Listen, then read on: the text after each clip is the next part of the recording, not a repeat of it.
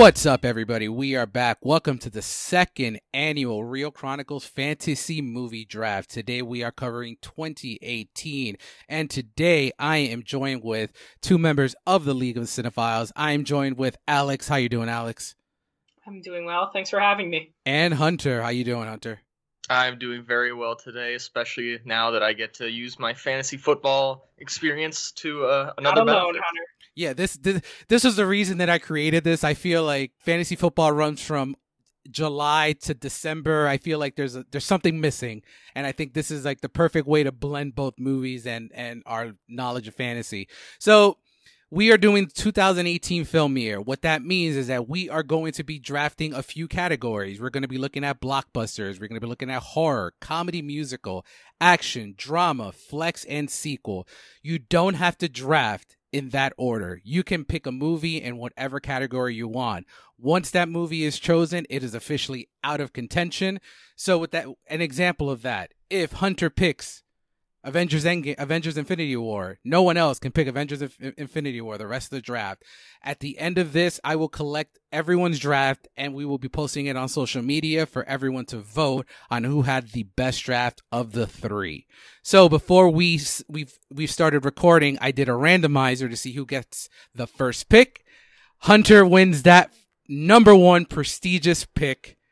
And with the first pick, will he pick Christian McCaffrey? Who will he pick? Ah, I was actually gonna make that joke. I'm not even. I was about to make that joke. You stole a joke from me, Dave. Come on. Yeah, I will take. I would like. I would love a Christian McCaffrey Yeah. on here. As That is lo- very nice. Christian McCaffrey in 2019, not 2020. Exactly. Yeah, that Oh, was yeah. that, kind of a bust there. yeah. All right. So what are, what are we looking at for your number one pick? What category category are you looking at right now? All right. Hopefully, I'm not the Cleveland Browns here, but in the action category, with my number one overall pick, I am taking Spider-Man into the Spider-Verse. Not surprised. That there is a, go. that is an excellent pick. Yes. Blessing and a curse to have the number one pick, but I got the movie I wanted right off the bat, so hopefully that'll kick off some success. Alex, we are going to you. What is your category and what is your movie? Yeah. So uh, great pick with Spider Verse. Spider Verse is a great film. Um, but I'm gonna go for something. The 2018. I'm gonna go for an action movie because as well because number one, Hunter just took one of the options, and number two because uh, there aren't a lot that I'm super in love with. But I'm gonna go for the one that I could see, that everyone is kind of over the moon about, and that's uh, Mission Impossible Fallout. That's a great choice. I mean, I mean, goodness gracious. I mean, it's I mean, it's the sixth film in the franchise. Franchises usually, you know, get worn out by this point, but Mission Impossible Fallout just, you know, kicked it up a notch. do you um, do you think it's the best one of the bunch? Yeah, yeah. Oh, I, I don't think it's particularly close either. Um, that's not. I don't want to throw shade at the other ones, but like this one's just on another level. The stunts and then the music. The I thought Henry Cavill was great. I thought Angela Bassett was great. I thought you know the usual suspects like Alec Baldwin, you know Ving Rhames, etc. They were great as well. But um, yeah, I thought. I mean, it's obviously it's one of the best action films of the decade. So gotta go Mission Impossible Fallout. Awesome. So for me, I am going to go back to back here with two MCU films. So Ooh, in the action big. in the action category, I am going to go with Black Panther. Hmm. Then I'm going. Okay, there you I'm, go. I'm going. I'm going to bring it back with the blockbuster and go Avengers: Infinity War. Okay. So I Yeah. I stacked myself up to a point where I can just play around with the other categories and not just oh, pick on brand names and kind of go on more in more smaller independent films that I made that I love from that year. So those are my two picks. Alex, we're going back to you. Awesome. Okay, so I'm gonna go for a. Mm, it's kind of hard to tell with this one because it's kind of in multiple genres, but Um, I'm gonna go with Black Klansman for this one for comedy. Is that Yeah, is you that could use that as a suitable co- yeah, comedy? you could use that Okay, as a comedy. Cool. Um, Sure. but yeah, Black Klansman is actually my favorite Spike Lee film. I, I, I mean, I love Do the Right Thing. I actually love Da 5 Bloods as well. But the Black Klansman, Black Klansman is my favorite from his. I think the story itself is just so fascinating. I think the editing is great. I think the music is great. I think the acting is great. You know, everyone from John David Washington to uh, Adam Driver, of course, who was nominated for Best Supporting Actor. And then even like smaller guys in supporting roles like Paul Walter Hauser, who got his name out there, and now he's you know one of the best up and coming coming actors.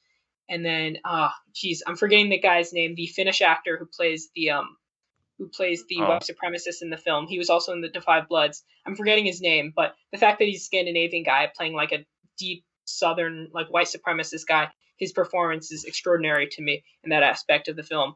And the yeah, it's just amazingly directed. I think I think the screenplay is tremendous. So gotta go Black Klansman. That's a great pick. Oh. Yes, take it. Hunter, uh, take it All over. right.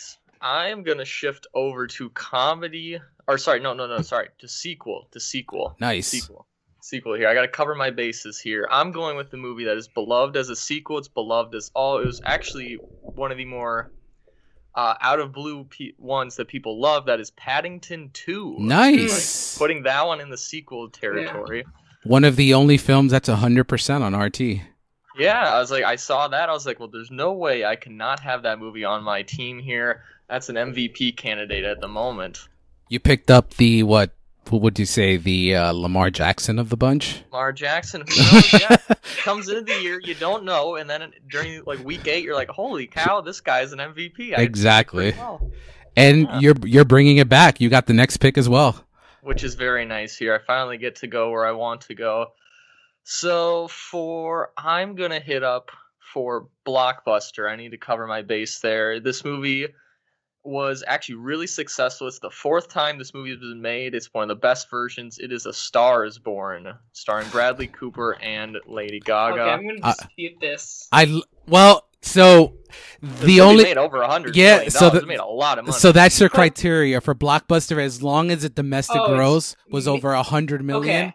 you, you can throw it in Okay. blockbuster. Got it. I thought it was more so like like the money, the budget for the film, rather than how much it makes. But Okay. sorry, you can go ahead. yeah. It, Hunter, I think you are on Yeah, mute. your audio.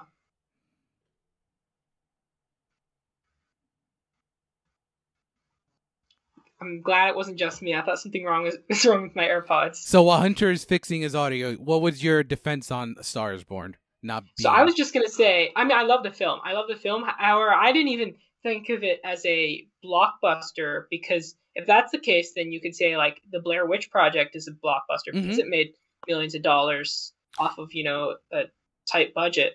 Yeah, I So, think I. I that's why I wanted to put it over a hundred million, just because they are there are a few films that you wouldn't expect to be like Arrival just crossed over a hundred million when back in 2016. So then you could Yeah. ca- categorize as a blockbuster. Uh, Hunter, are you back?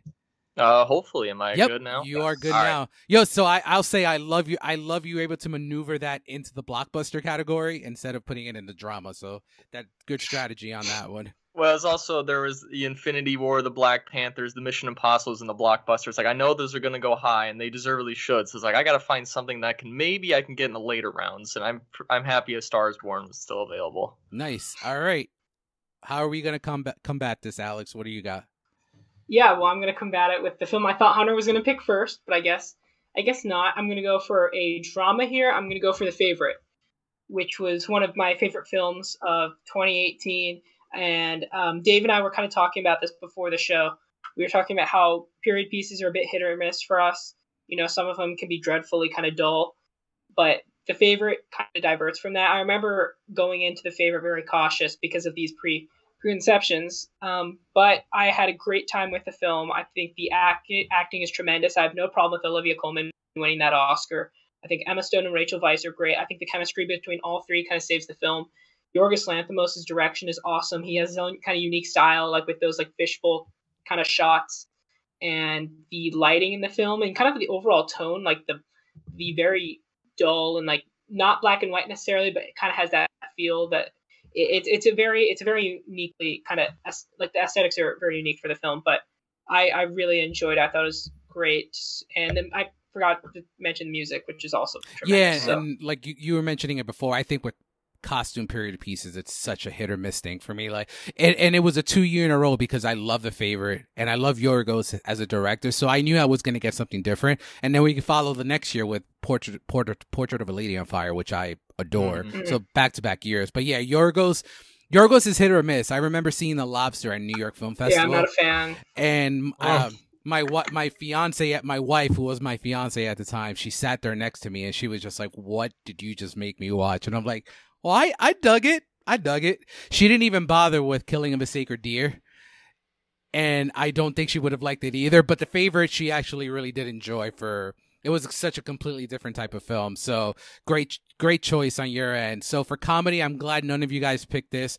It was act my comedy choice is my actual favorite film of 2018 and that is bo burnham's eighth grade. Ooh, that was that was high on my list. I was hoping it would fall down, but I knew someone would probably pick it up.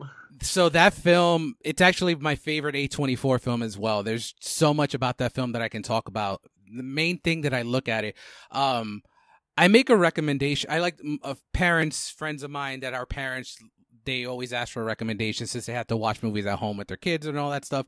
So i suggested to a parent uh friend of mine watch eighth grade and they're like oh what is it about? I'm like well essentially as a for your daughter it'll be a nice coming of age story. For a parent it is the quintessential horror film for a parent.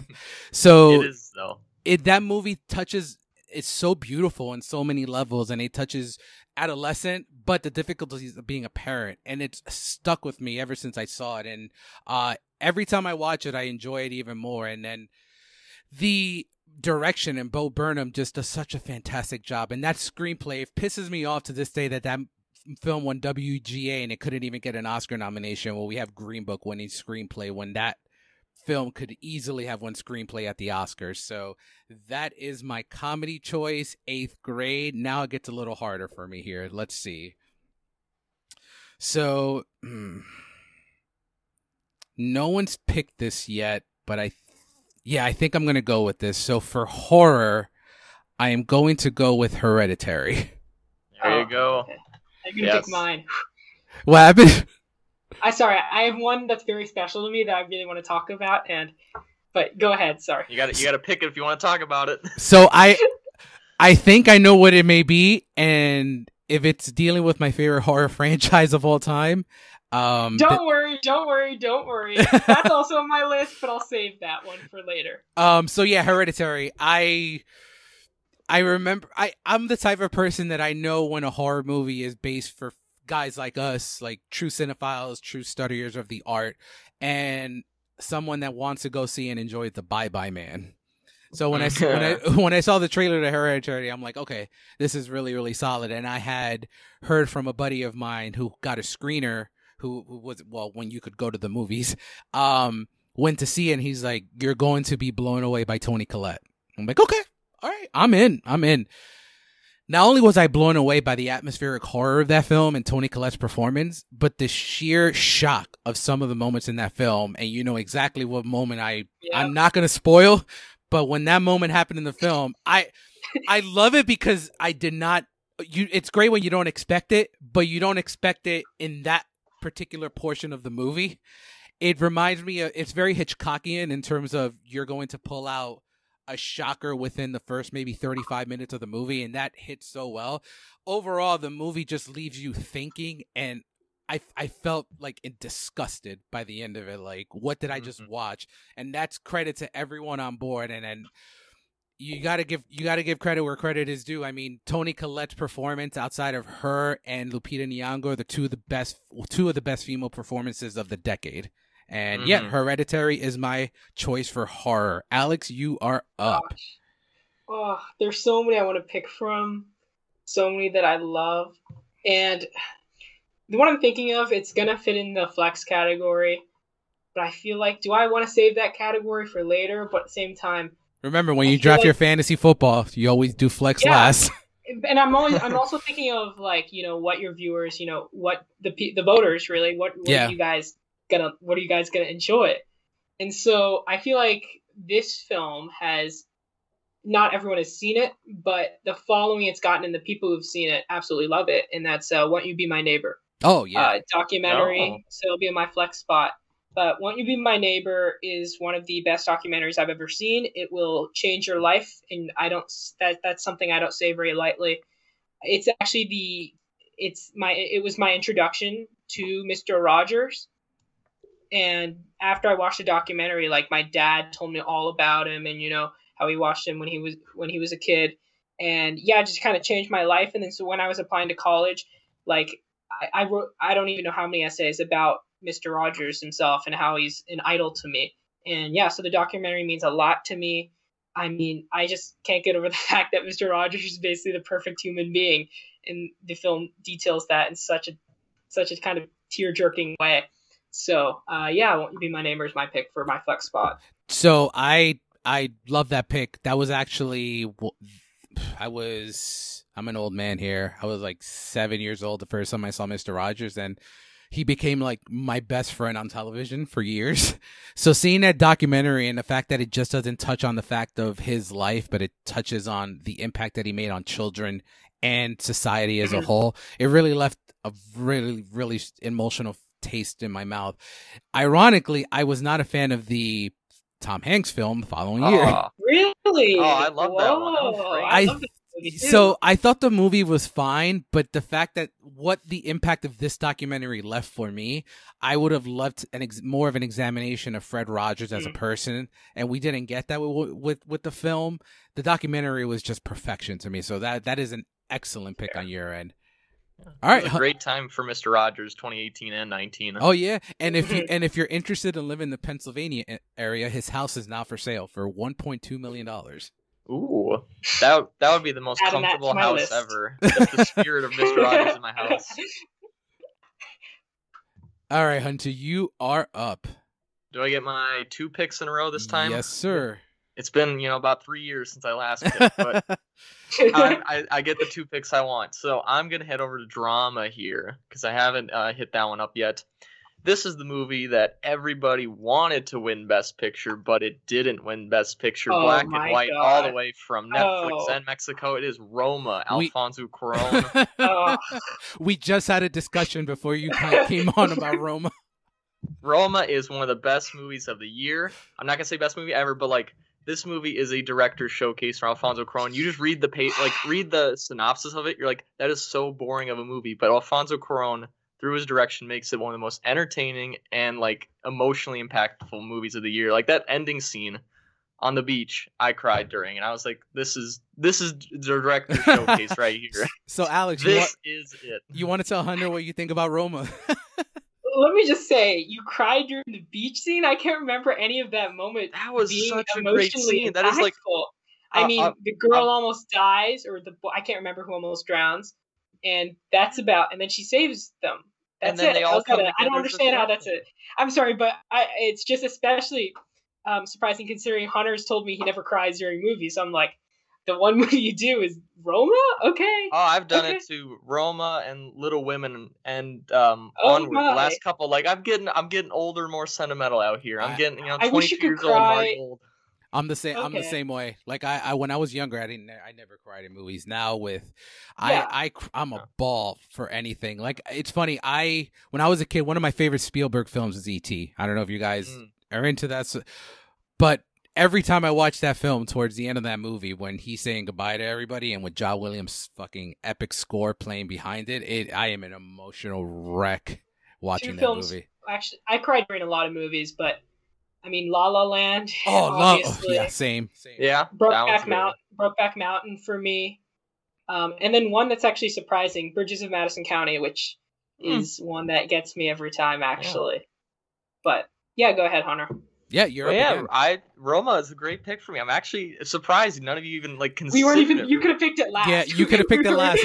I, I, I remember, I remember getting so much shade uh, in 2018 about this because you know I'm Cuban, I'm Latino. They're like, you, you know, you have this this representation, and you're not really a fan. I'm like, Man, I'd rather watch paint dry than watch Roma. Wow. Again.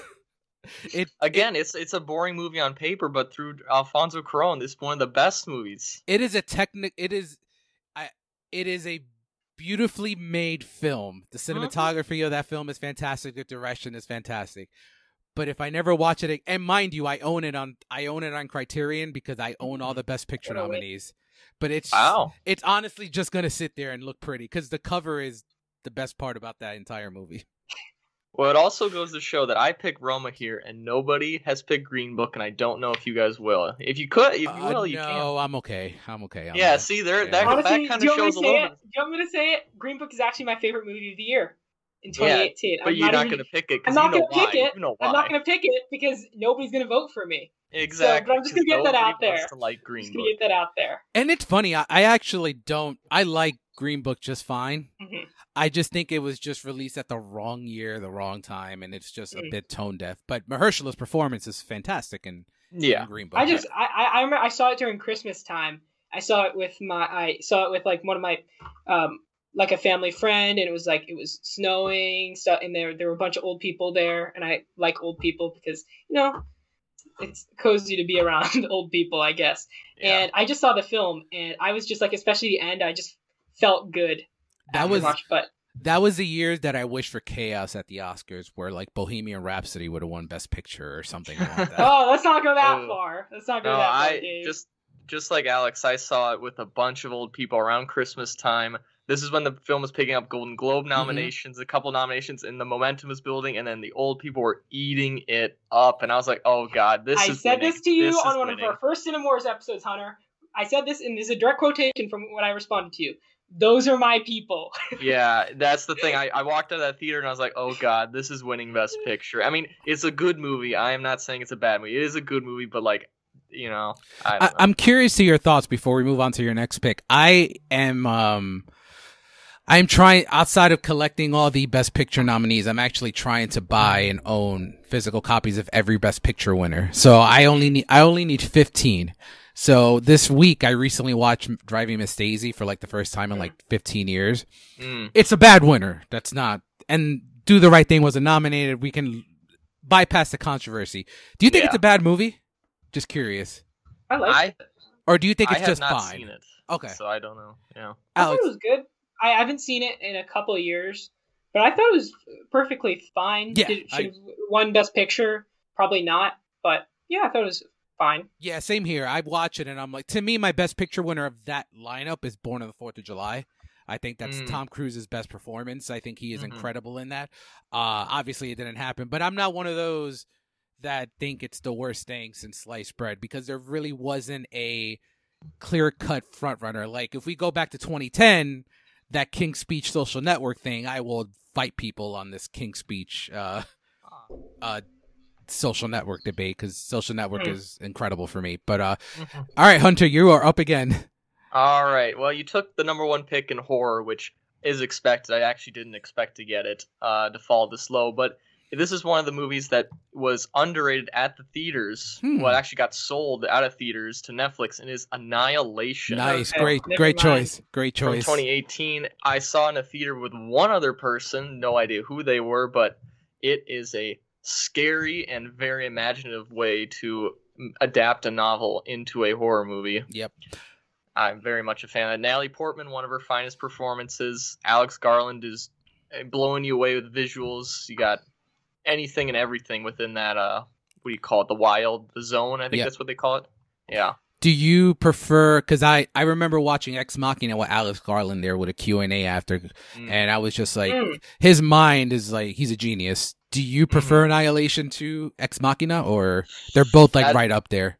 That is a very close call to make. Mhm. I would say Ex Machina. Just I really love that movie for what it does in one location for only three people and how tense that movie is. But Annihilation is right up there. Yep. Don't forget Oscar Isaac's dancing scene. Yes. Oh yes, it. and I that is also I should have Like said that. I, I think I why see that on my Instagram feed once a week, and then Oh, every yeah. time I never scroll, I'm always like, you know, you know, I could, I could, I could, you know, use some Oscar Isaac dancing to and we the song and we all night. and we all know Ali- Alicia Vikander won the Oscar for that movie, not the Danish girl. Yeah. I like her in the Danish Girl, but yes, it is a, it is an ex machina consolation Oscar. We Oh can it. yeah. All right, Alex, you're up. You you had a smile on your face. Yes. yeah. He he, So- he he made sure I didn't pick it. Let me just say, um, I haven't seen Annihilation. I think that's the only one that we've discussed that I haven't seen yet. I've I, I've seen Ex Machina, but not Annihilation. But I'm gonna pick one that might not get me a ton of votes, but it's one that I feel really passionate about because I do think it's extremely underrated. And it, does do thrillers count for horror? Yeah. Or, Yeah, you could Okay. do that. so I'm gonna go with Bad Times at the El Royale. Oh I- wow! Hate that movie. I mean that Bad movie Times gets pretty at- scary. Oh God, you guys hate it? Okay. I No, I really like it. I like Bad that Times movie. at Royale, which I think is extremely underappreciated. Um, Drew Goddard is a great director. I don't know why he doesn't direct more because I, I thought Cabin in the Woods was great as well. But uh, Bad Times at the Royale, the cast is amazing. I think the the soundtrack, it's all full of um, a lot of 50s and 60s music. A lot of it comes from um, black musicians, specifically black women. So it's a, a lot of the songs I had no idea, you know, what they were from, what they were, who the artists were, because obviously, you know, they're kind of artists that aren't kind of, you know, um, in the uh, in uh, a lot of the limelight when you think of 50s, 60s musical artists. And the soundtrack is a big part of the film. I, I loved it. I Jeff Bridges was awesome. I thought that uh, who else is in that? Cynthia Erivo, Dakota Johnson, Chris Hemsworth is like a cult leader. I thought it was a ton of fun. I love a good like thrill. I love a good like murder mystery type type concept. So I got to go with that for my horror. But I'd be uh, I, I'd be curious to see why Dave isn't too big on it. Um, it felt it felt like a poor man's Quentin Tarantino film. Like if QT wanted to make a movie like this, he probably could and not make it almost three hours. I think there's uh there's it's the cinematography is really solid. The production design is really solid. There are part there are aspects of it I do enjoy, but I think the runtime for me just really took everything off of me. It, it sometimes like it's it's there's an old line from a uh, I don't know if you guys are into wrestling. Vince McMahon, he says it's not about what the product is; it's about how you get there, how the end hits. And for me, the end just didn't hit for, at all. So that, on top of the length of the film, I've just I I own it because I see I seem to buy every fucking movie no matter what. um, so I just never I've never gone back to it.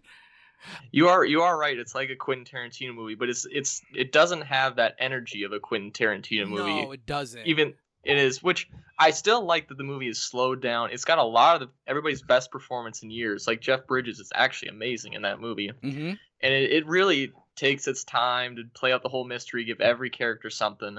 But yeah, I mean, going back to Drew Goddard, I mean, I think the reason he doesn't make movies is none of his movies make money, Yeah. even though they should. This should have made make- this should have made a lot of money with everyone yeah, that was in. this one made literally, I mean, little money, even though it should have. But it was just released in a very crowded time of the year, and yeah, October.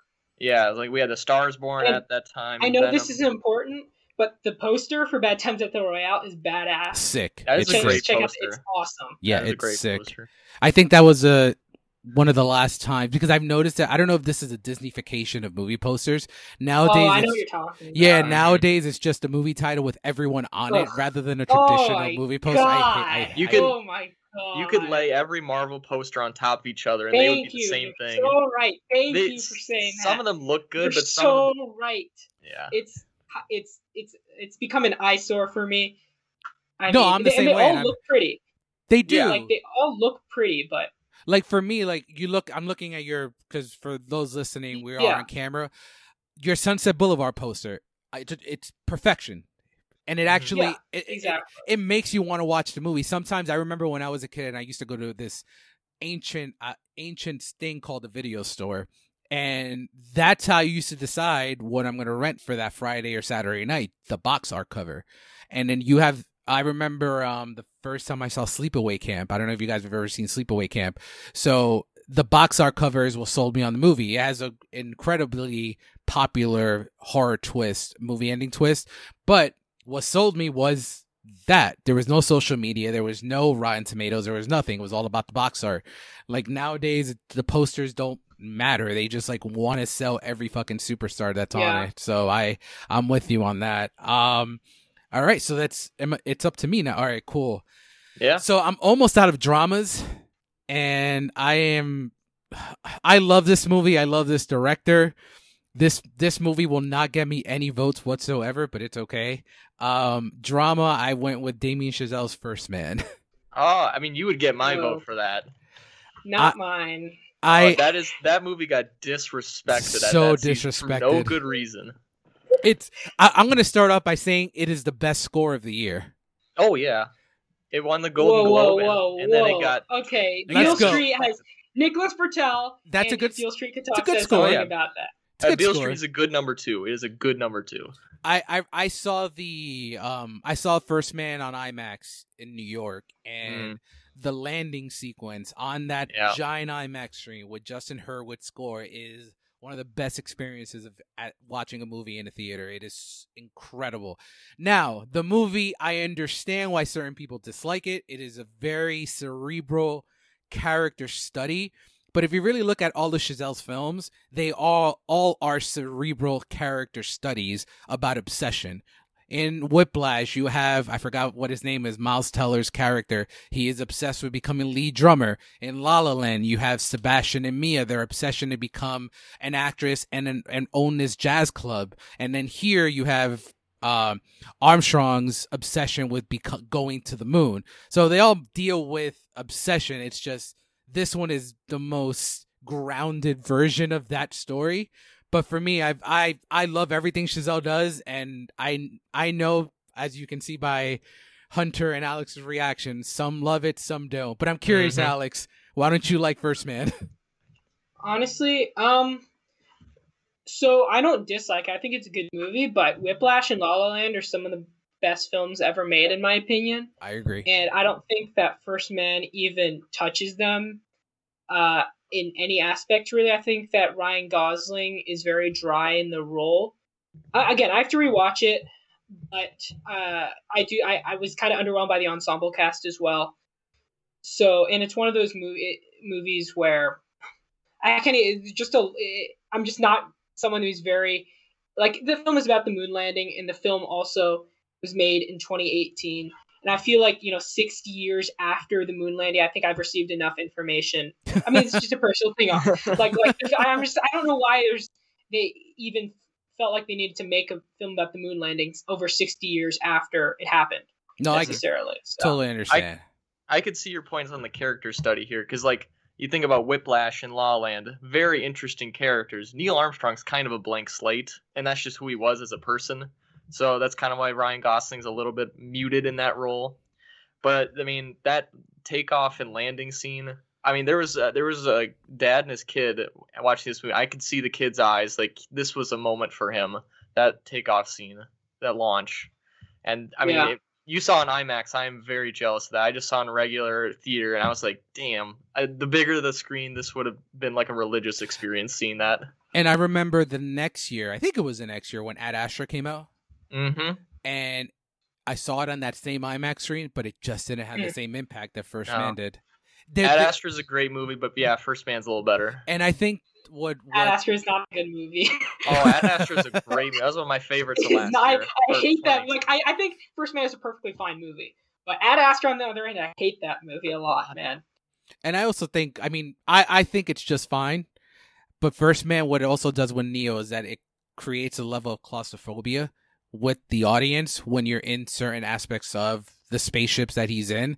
You feel what he feels, and I think that adds a lot to it. Like I totally get it. He's Neil Armstrong is extremely dry, but that who that is who he was as a person. So it's not like Ryan Gosling is, you know, not underacting. He's being what he's, you know, supposed to be. Mm, yeah. Yeah. Alrighty. Yeah. The, no, thing go ahead. The first First Man, just want to say like you got the the claustrophobia and danger. Even though I knew the ending, like they're gonna make it to the moon, I was so tense during that scene. Mhm. I was like, you could see like the nuts and bolts like creaking, stuff shaking. I'm like, are they gonna die doing this? Even though you you, You know, know, it's gonna yeah. happen, but it was so like scary. I think his next film is going to be more up his fans' alleys with Babylon. yeah. Oh, yeah. Like- Oh, oh, yeah, yeah. I'm very excited Oh, for yeah. that. Super excited for that. I Yeah. think he's going back to his musical roots as well and old Hollywood. I'm a sucker for anything old Hollywood. Yes. And yes. I I was worried because I know Emma dropped because uh she got pregnant. So Margot Robbie. though. Margot I Robbie, think I'm- yeah, yeah, yeah, got Margot Robbie. yeah. I'm like, okay, that's fine, that's fine. Yep, that might we might get Margot we might get Margot her Oscar, so that that'll be Mhm. wonderful. Because they I think they owe Damien a Best Picture and uh another Best Director. Yes. They do. because Yeah. They do owe him that. Oh, owing him that is a understatement, my friend. oh yeah, me Yeah. I I have been on the La La Land train for about five years already, and it's never getting off. I think that movie Mm-hmm. is perfection. Um, so yeah, moving on to my next pick. So, whew, this one's tough. So I have two categories left on my end, I believe. So I have flex Mhm. and sequel. Wait, I- are you doing two next? Uh, I did first man, so I'm just do- I'm deciding what category to do next. He's oh, so one these more are pick. second one. Okay, yes, this is my it. second one. So Okay, got I'm it. trying to see what you guys are looking at, and I'm Yeah. this is I have one. I have one. Hey, Green Book is still on the table if you really want it. it, it I, may- I already used. I can't. I can't do it. I, It may, I know. I may, I may have to put Bohemian Rhapsody in flex. I got to think about that a little bit though. Ah. Um, let me see. So for flex, damn, it was a good year for horror too. hmm Yeah, that's why horror was one of my later picks. So there was a good depth There's amount of good depth there. I could yeah. pick from. All right, so for flex, I'm going a Quiet Place. Damn Oh. it! Oh, Ah, that was- that was in my list. That was my next one. I, Oh,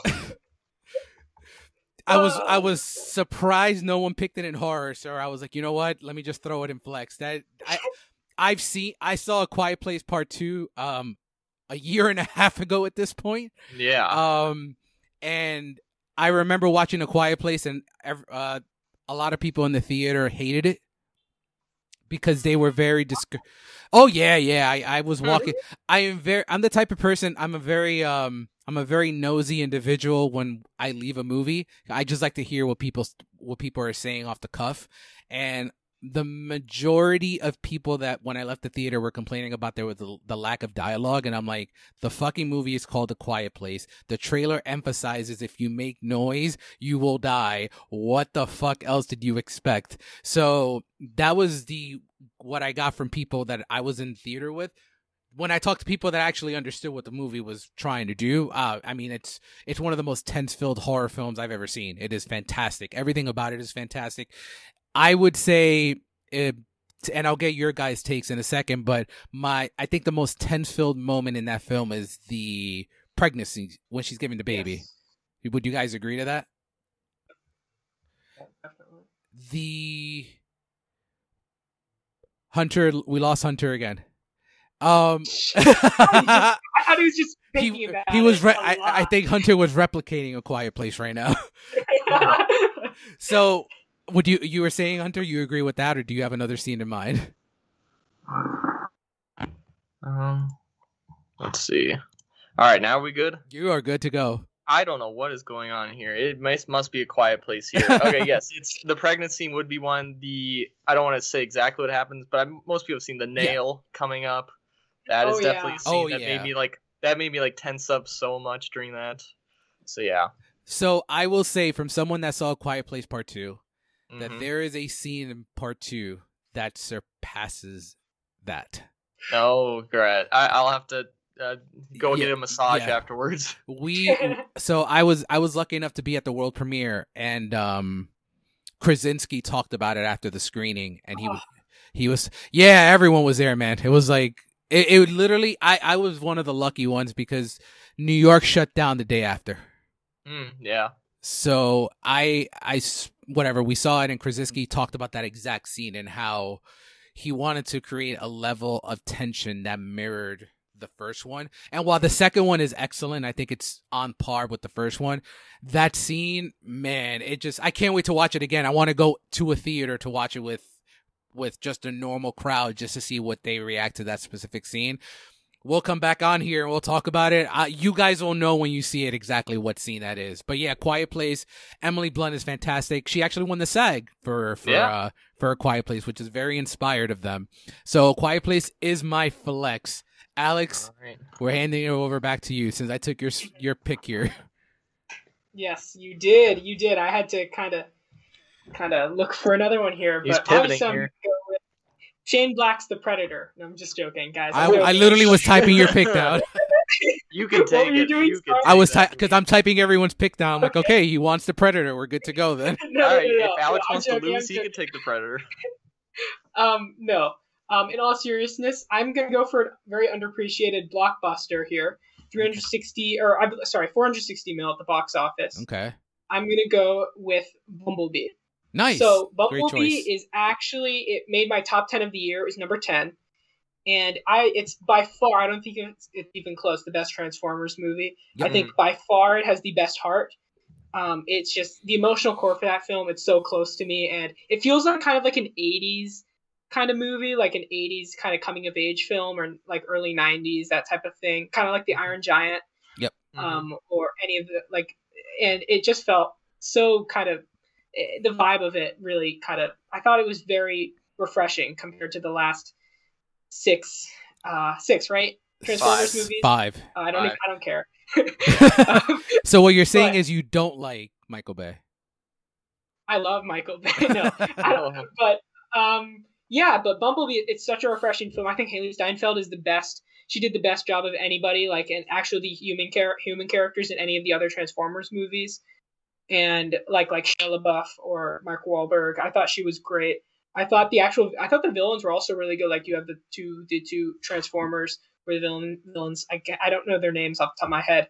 And then the first scene of Bumblebee is Bumblebee is totally badass. It's one of the best first scenes of any film that came out that year. It's so awesome just seeing Cybertron and kind of like the actual like character designs from the cartoon Mm. was so cool. Like you had Soundwave and you had the the um the I think it was like the robot dog like that came out of his chest and you had the wah wah wah wah sound. You know what I'm talking Yep. about? Mm. Oh my god, I got chills. Um, I think it's a great movie, so I'm going Bumblebee for my blockbuster film. Yeah, I the way I look at it is it's if uh, John Hughes directed a Transformers film.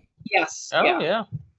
yeah. it's it's. I mean, I haven't seen it because I hate Transformers movies, and also I'm just not a huge fan of Transformers. So even if Bumblebee was nominated for Best Picture, I still would have been hesitant to watch it. But I've heard it's good, so I will. I will. I Yeah, will my, go with- I, I I'm with you. I hate the Transformers franchise. I mean, uh, I just hate Michael Bay. I think I like well, that too. I like The Rock, and I like I I, don't even I like The Rock actually. I'm okay with Pain and Gain, and that's about it. I don't.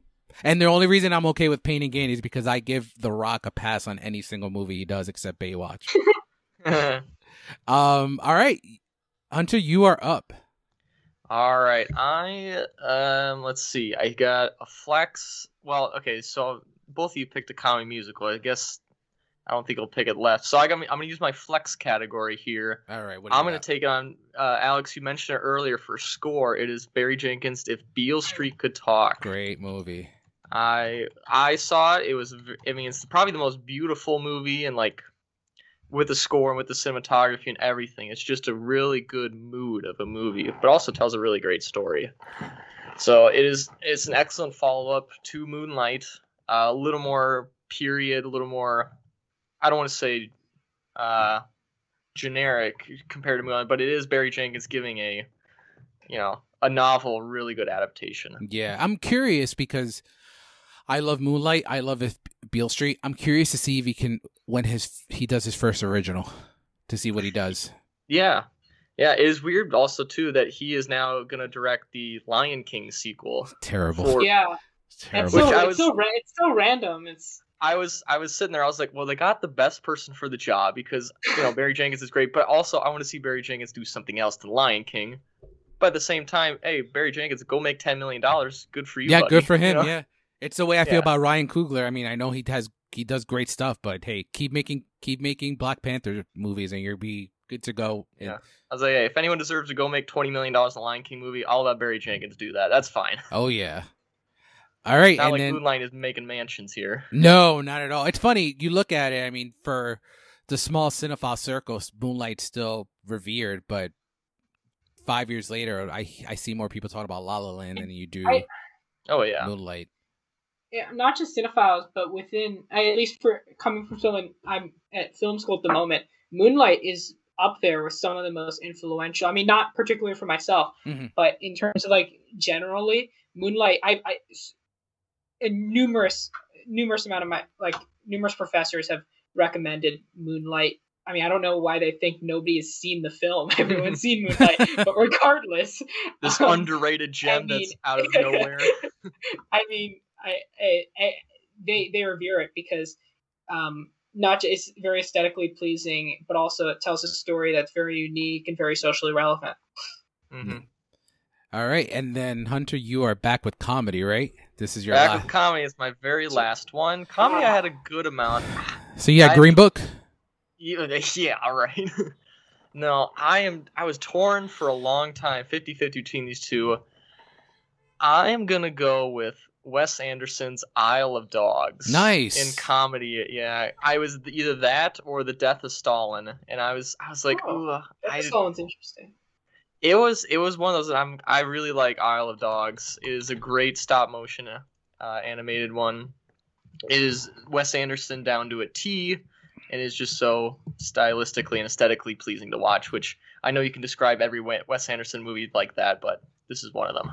Yeah, I'm surprised since comedy is pretty much over for all of us that no one went with Blockers or Game Night. I've I thought those would be since they're, Mm. Game they're- Night's a good movie. I Yeah. haven't seen Blockers. Blockers is fun. John Cena's pretty over I- the top on it. I enjoy Blockers. I still think um, Jesse Plemons deserved an Oscar nomination. For Game Night, for his role. yeah, he is great. He was great. absolutely awesome. He's fantastic. And yeah, Isle of Dogs is great. I think Wes has his niche with uh animated films like that and Fantastic Mr. Fox are fantastic. Mhm. All right. Alex, take it away. You have One more, right? Okay. Final yes, pick. I do, and it's the most uh, tumultuous pick. I shouldn't have. Maybe I shouldn't have gone with my sequel for last. Saved it for last because you guys took all the good ones. That's There's the thing. one There's not a good one. ton. well but sequels. If you've known me for a long time. If you are on the League of Cinephiles and you're hearing this, you probably know what I'm gonna pick, and if you do, you're gonna groan because I talk about it all the time. 'cause It's super underappreciated. Mhm. That is going to be, of course, the 2018 Halloween. Damn, that was my pick. You literally were gonna take my pick. That was my sequel pick as well. Yeah, so now we're even. Now we're even because you took a quiet place. Now, now we're even, Dave. Wow. So Well, let's he talk- took the better one in terms of the two movies. He Let- took a much better one. Let's talk about it. okay, so the 2018 Halloween. So should I say it? I guess I will. I think it's better than the original.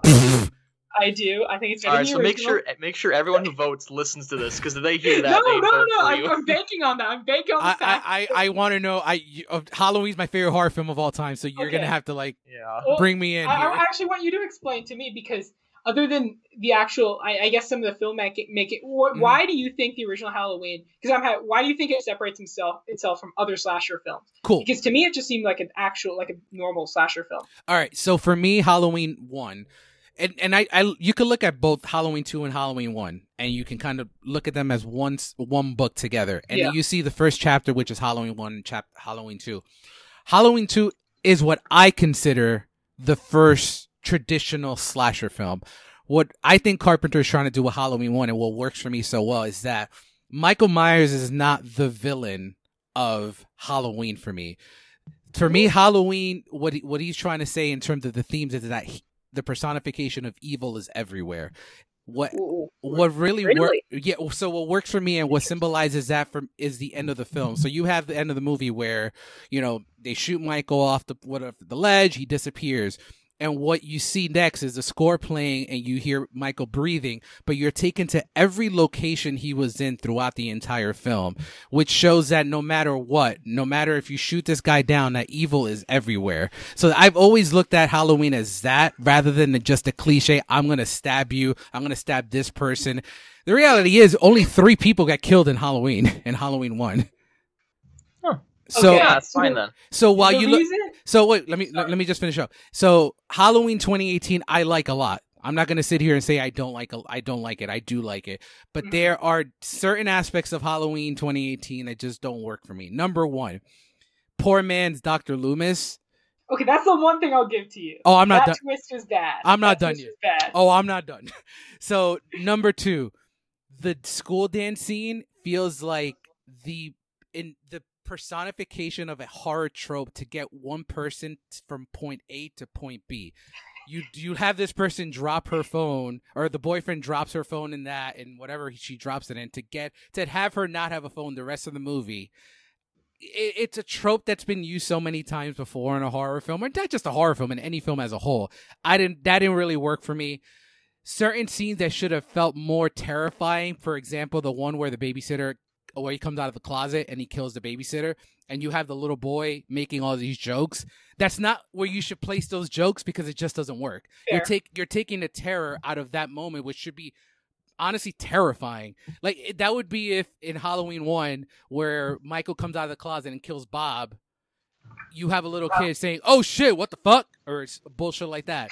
it takes away from the actual terror that you're trying to create. So that's kind of where my issues are with Halloween 2018. I personally liked it. Don't get me wrong. Mhm. And then lastly, if you're going to make this story, nothing about Halloween 2018 should have eliminated the sto- the the events of Halloween 2.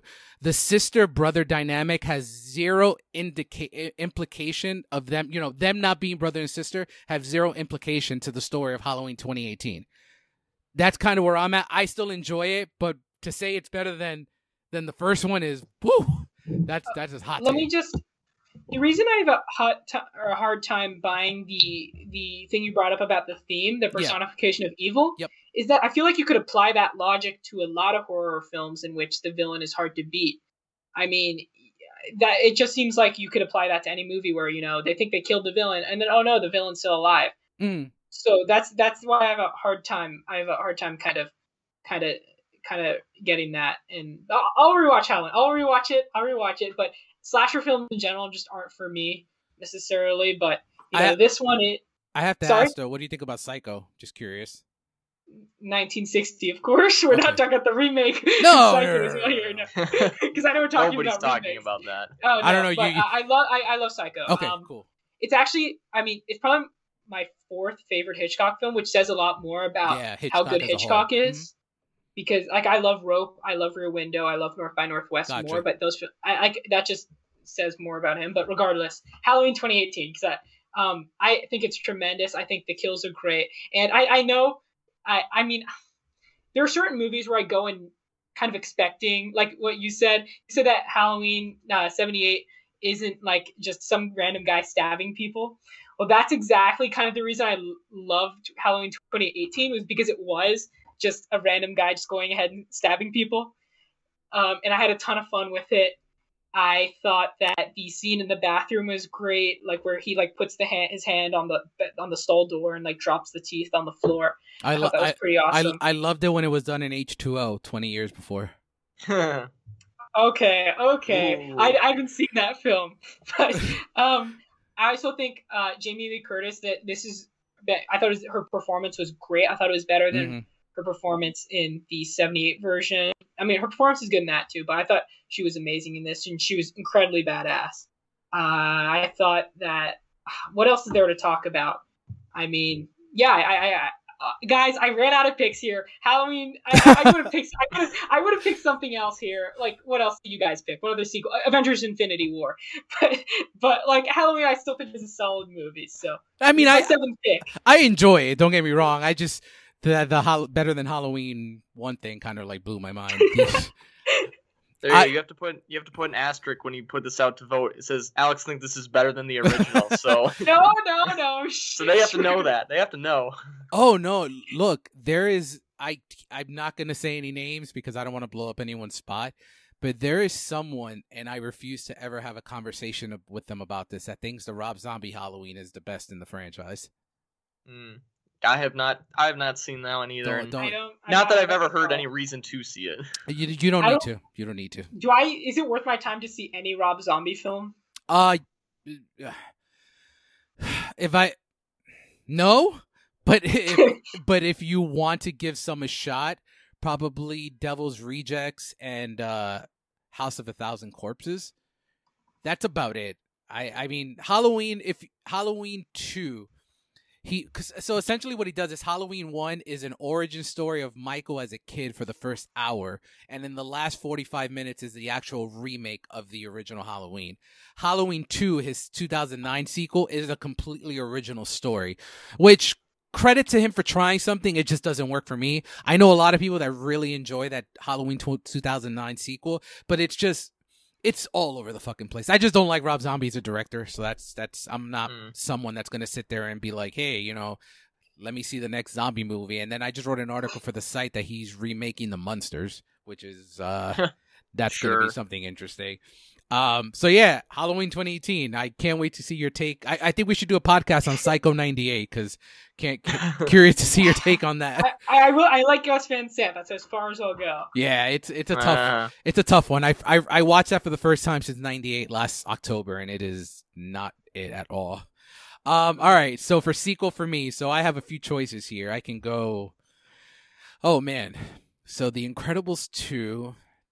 Wait, was it Infinity War your sequel? no, that, that was my blockbuster. Uh, oh, interesting. Yeah, he's on his very final pick here, the very final pick of the draft, Mr. Irrelevant. Good luck with that. Yeah, I got to make. So if, if I'm going Mr. Irrelevant here, should I go with Mamma Mia? Here we go again.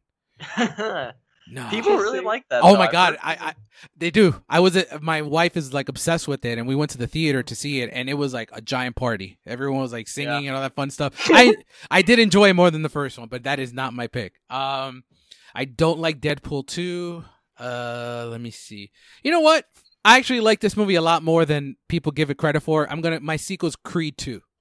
Creed um, two. That one's that's a good sequel. Though. That is a good movie.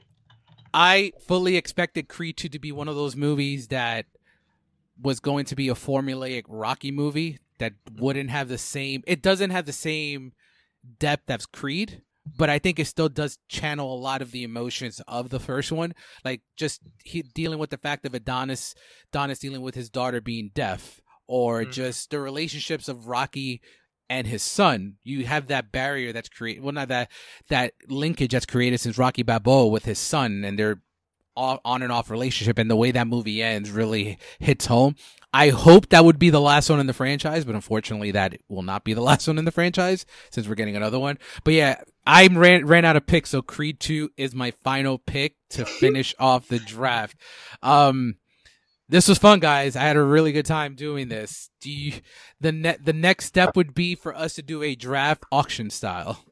Oh yeah, how many points? How many dollars do you want to wager? so 2017. So so next one, if we do a 2017 one soon, I think we will be doing a thousand dollar auction draft, and we will have and we will have to be fighting for these picks because either. So it's like, so it's like, for example, I don't know, 2019, like the movie's Endgame so the starting bid is blank, and then somebody else like yeah, yeah. If you so, really want like, Endgame, you buy it. Yeah. So for example, like if we are doing 2019 as an example, and I I have the number one pick, and I say I am going to put five hundred dollars in for Endgame, which is half my funds.